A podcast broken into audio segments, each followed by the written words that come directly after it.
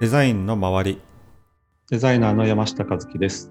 このポッドキャストでは私がデザインの仕事をしながら感じたこと、思ったこと、デザインの周りにあるお話をお届けしています。そして、えー今日も僕の話をうまく噛み砕いて進行してくれているこの方も、はい、アシスタントの草野です。コミュニティや企画運営をしながらデザインも携わっています。今日もよろしくお願いします。よろしくお願いします。はい、じゃあ早速リスナーさんからメッセージいただいているのでご紹介します。はい。今日は KJ さんからのメッセージです。デザインの良い、悪いを判断できる目を養うために心がけると良いことはありますか？というメッセージを今日はいただいております。メッセージありがとうございます。ありがとうございます。結構難しい質問来たように私は感じちゃいましたけど、あーとても難しいです。逆に教えてほしいんだけどね。何が良くて何が悪いのか。そうそうそう。良い悪いとは何であるかじゃなくて判断できるのを養うためっていう質問ですからね。うん、あのまずは、えっと、うんデザインってすごく大きいので、あのうんうん商業デザインについてっていうのを前提にうんうんうんうんいこうかなと思います。商業デザインの他って何が一体あるんでしょうか？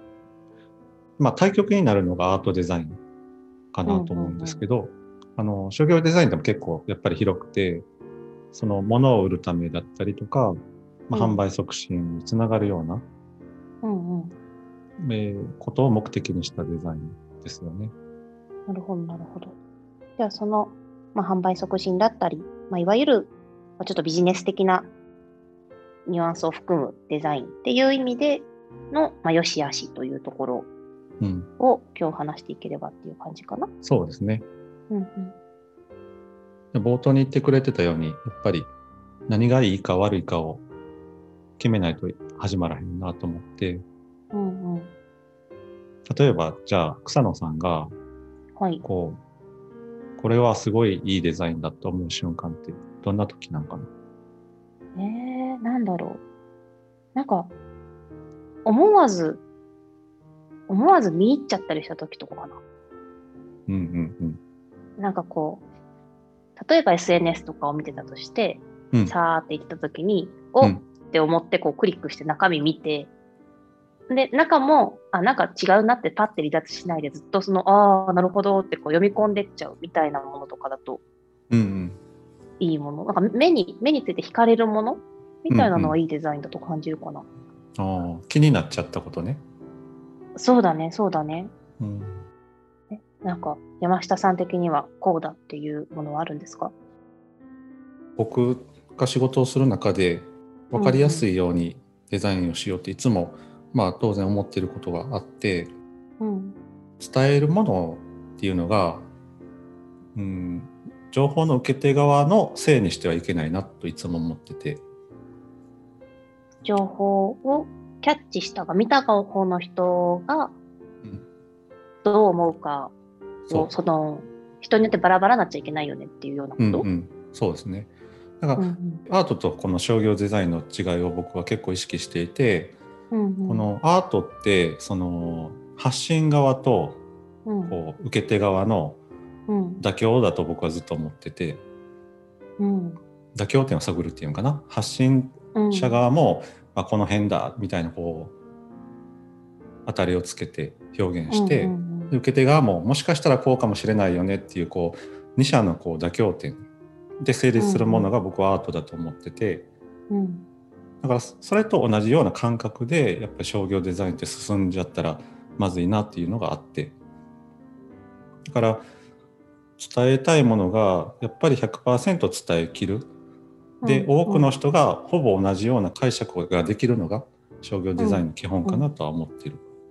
なるほど。だすごい、すごい極端な例で言っちゃえば、うん。なんか、例えば100円の商品です。なら100円だと伝わるということとかだったりうんうんうん。するよね、きっとね。そのね。うん。コンセプトとかになるともう少し解釈をしっかり伝えていくとかがあるけど、うんとその、この商品が持ってる情報のことをきちんとストレートに見た人がわかるうんっていうのが良いデザインじゃないかっていうこと。そうですね。うんうん。なるほどな。でもあれか、あの、商品をのホームページとか見たときに探し回らなくていいっていうのはじゃあいいデザインかもしれない。そうですね。う。うんんってなると、今のが、なんだろう、その商品をもが持っている情報がちゃんとすべての人に伝わります。しかも、えっと、わかりやすい、うん。その特に困らずに欲しい情報にたどり着けます。っていうことが、まあ、良いデザインだとしたときに、うん。それを判断できる目を養うっていうのはどういうことなんだろう？まあ一つは、こう、その部分ってビジュアルではなかなか、あの、難しいところもあるので、うん。まあ、商業デザインにやっぱり欠かせないのって、やっぱ言葉が必ず関わってて、うんうん。あの、まあ、そのイベントだったり、商品だったり何でもいいけども、それを表すのってやっぱ言葉なんで、うんうん。言葉選びが一つかなとは思う。うん。なんかちょっと回りくどい言い方してるとか、かっこいい言い方してるとか、だったら分かりにくいよね、やっぱり。ちゃんと伝わってくるかどうかみたいな、こう人によってこう判断がばらけちゃううんような言葉じゃないかどうかとかかなうん。。そうですね。まあ、答えになってんのかな？どうだろうなんか何が良いか悪いかみたいな話になっちゃってるかも。そうか。目を養うために。養うためにでも結局、結局はそういうふうに、あ、このサイトはいいなとか、このサイトは見にくいなとか、そういうふうに思った時になんでなんだろうっていうふうに見るぐらいしか養うっていう意味では手段としてないのかな。うん、そうやね。あの、毎回言ってる通り、思うってことやね。うんうんうんうん。そうだね。その自分の中でも見てて、あ、これいいなとか、わ悪いなとかっていうのは自分の基準で判断してって、うんうんうん。うん、いいと思った時は何がいいんだろうっていうのはやっぱり反数してるし、うんうん逆もそうで、何がダメなのかなっていうふうには考えるよね。うんなるほだから日頃からその癖をつけてものを見るっていうのは大事かもしれない。どうんだ思うってことを、まあ、毎回きっと言ってるけど、意識するっていうことなのかな。そうやね。ちなみに、その、自分の感覚になっちゃうじゃない？その、うんあ、このサイトいいとか悪いとかってどうしたって。うん。その感覚っていうのは、あのーなんか、なんて言ったらいいのかな？世の中的に見てさ、そのうんみんな良いと思ってるか、みんな悪いと思ってるかってとこで不安になっちゃうと思うんだうん。よね。うん。うん。なんか、以前良いと思ってたものを、うんなんか何年後かの自分が見たときに、あ、なんで自分これ良いと思ってたん？って思ったこととかってあったりする？なあ、する。あ、するんだ。うん。あ、どうかな？しないかな？どっちよ。いやっていうのが、私は結構あって、あ、そうなんや。うん、でもそれはほら自分が成長してきたからいいことだとは思ってるんだけど、まあ、そうなると、またいつか自分がどう思うかわからないなって思うと、うん。なんかほら、今の段階のこの良い悪いをさ、うん。世の中に判断として出していいものかどうかって悩むなって思っちゃうね。うんうんだけどもし、あの山下さんでもそういうことがあるっていうんだったら、まあしょうがないかって思えるかなと思って。うん。うん、まああ、あるんだろうと思うし、あの逆にうんあってもいいし、で、変わらずいいなと思うものも当然あるしね。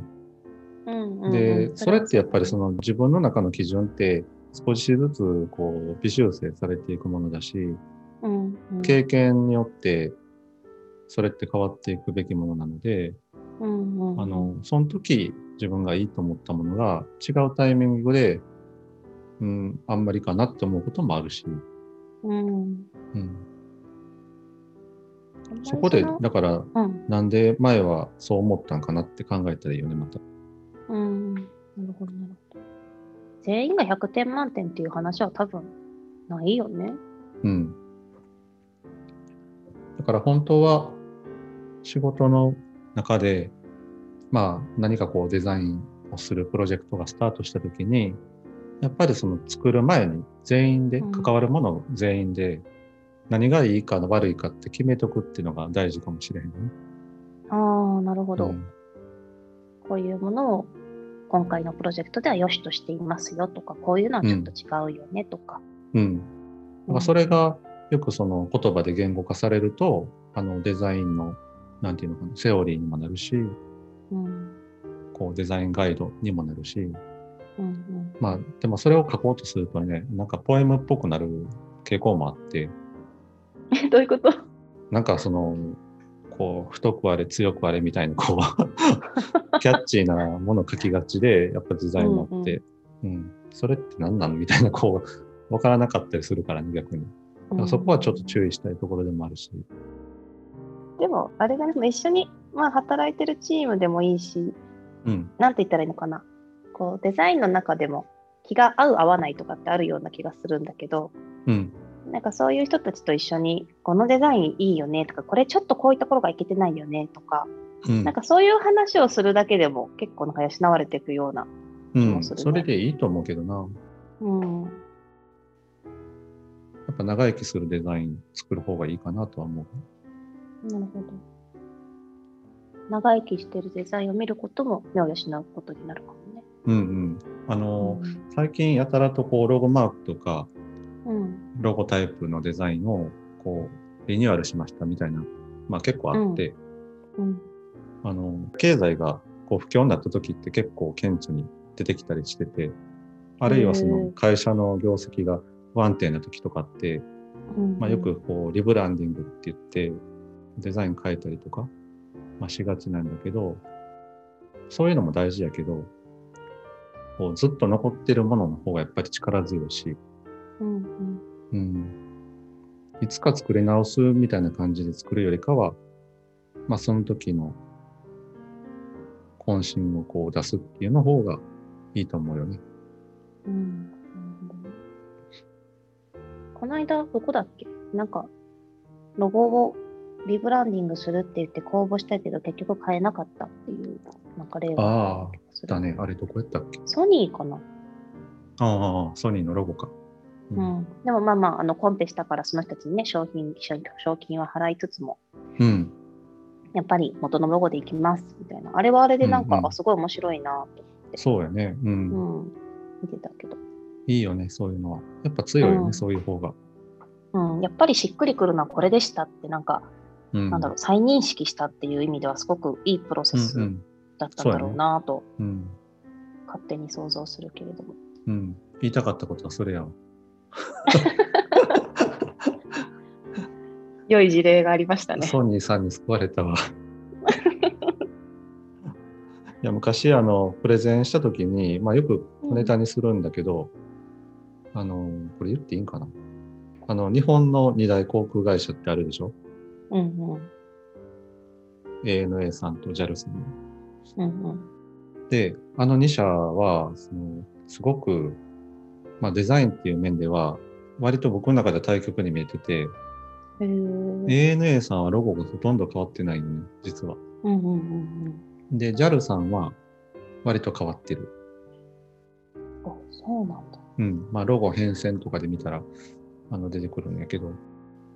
だから、見方を変えれば、あの、ANA さんっていうのは、まあ、太くてどっしりとした強いデザインだったし、うん逆に JAL さんっていうのは、こう、時代の流れに沿ってデザインしてきましたっていうふうにも見て取れるし、うん。なうん、だこれがどっちがいいか悪いかっていうのはちょっと難しい。判断できないし。うん。うん。うん。うん、面白いな。確かになんかこういうライバル会社2個なんか見比べてどっちがどうなってるかなとかも面白いかもしれない。うん、そうやね。あとはこれは割とこう言葉の抽象的な話にはなってくるんだけど、うんうんなんかいいデザインっていう時に、あの、あんまり僕心の中でいい、いいとか悪いとかっていうふうに思ったことはあんまなくて、どっちかというと、綺麗なデザインっていうふうにしてて、うん。うん、綺麗かどうかっていう感じで、良し悪しを見てるところがある。綺麗かどうか。うん、それは見た目的な美しさの話？いや、もうこの綺麗に全て集約されてるんやけども、うんうん。日本語のこの綺麗っていうのって割とたくさんの意味があって、うん。その綺麗な仕事するねって言うやんよく、うんうんううん。ん、だからそれはそのなんていうのかな。その人の所作とかもあるしうん。出来上がったものもそうだし、まあ、全部のこうことを表せる一つの言葉だよね。綺麗な仕事っていうのは。うん。うん、だから、まあ、いいいいデザイン悪いデザインとかっていう前にあこのデザインは綺麗なとか綺麗な仕事をしてるとかそういう判断を結構してることがあるかな、思い返せば。なるほ。ど。うんそっか、いいとか悪いっていうのは、なんて言ったらいいんだろう。正しさみたいなものがうんすごく強いけど、綺麗かどうかってなんか、ちょっと、なんだろう、心がけっぽい。うんうんなんか、美しくあろうとするみたいなうん話なのかな。うん、なんかこううん。あえてねこう恋に美しくするっていうわけではなくてうん。その綺麗な仕事っていうあるやん。うん。わかるよ。わかるけどさ、ほら、さっきの理解を聞き手に委ねてしまうかなと思って、なるべくそこを言語化していきたいなと思っているの。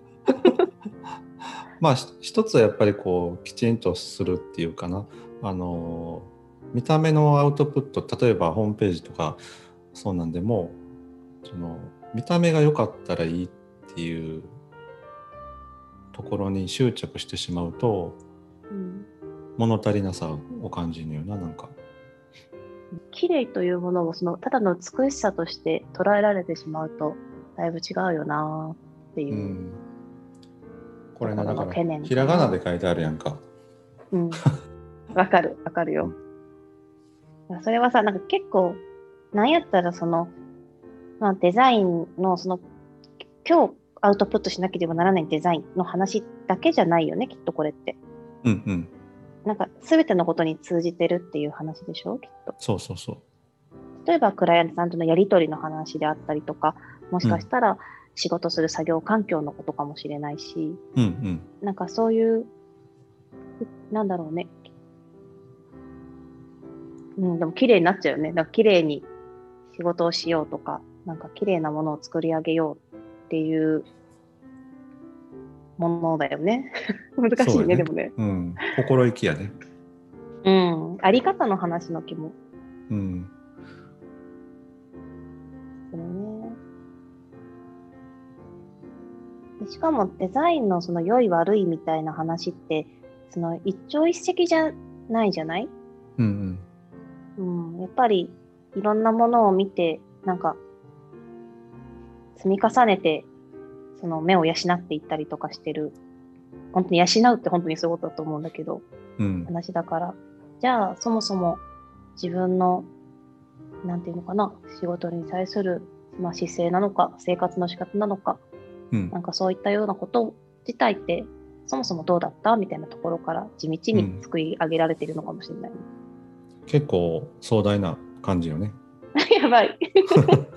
確かに。い壮大になってきちゃった。そうそうやと思うねんな。なんかあの締め切りに追われてこう LP デザインをさ、まあうんもう2日でやらないといけないみたいな状態でデザインしたもの多分良くないんよねそれって。うん。うん、まあすごい人はいるけどさ。確かに。でも、す追い込みでね、力を発揮するタイプの人もいるから、一概には言えないけど、まあまあうん少なくとも、まあ、山下さんの考える、まあ、デザインの周りっていううんかことで言うと、結構そういうところも考えながらやってるよ、みたいな話なんだね。そうですね。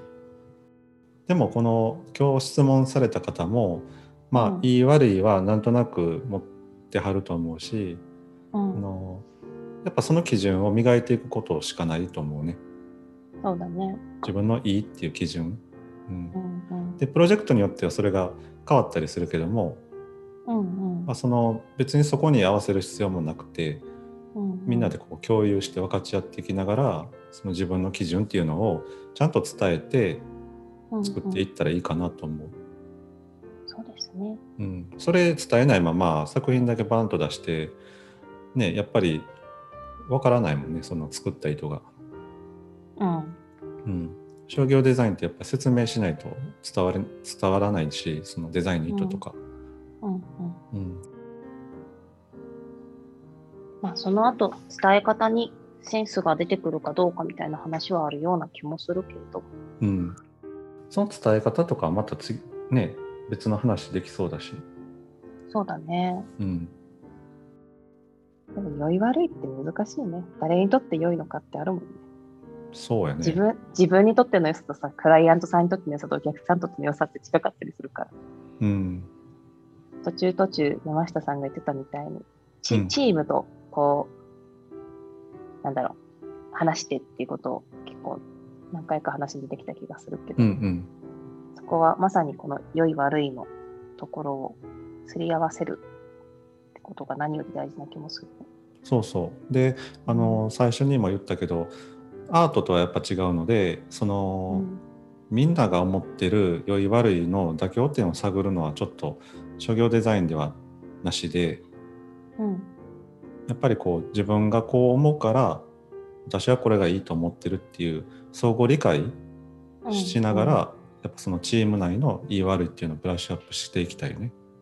うんうんさっき言った妥協点っていうのはみんながこう思ってることからの中間点ってイメージだよね。そうそうそう。うん。だけど今良いものっていうのはうん、チームが思っているものをどう世の中に出せるかっていうようなことだよね。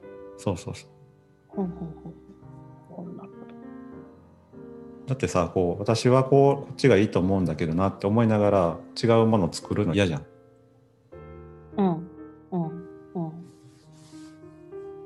んそれはあんまり妥協しないでまあそれはやっぱりさっき言った伝えていくっていうところも大事だし相手がどういうふうに思ってるかっていうのを汲み取る力もやっぱりデザイナーには必要だし、うんうんううんん、作る過程においてはそういうところが大事になってくるなと思なるほどな。はい。じゃあ今日はこんなところで終わりましょうか。う。はい。はーい。じゃあ最後にですね、あのこのポッドキャストではリスナーの皆さんからのデザインに関する質問や意見を募集しております。Spotify、Apple Podcast、Google Podcast で配信している番組の概要欄に質問フォームがありますので、そちらからお寄せください。そろそろ新しいね、質問もまたポコポコ入ってくると嬉しいですね。そうですね。うん。ぜひぜひお待ちしております。はい。それでは今日もご視聴いただきありがとうござありがとう。ございました。ではまた。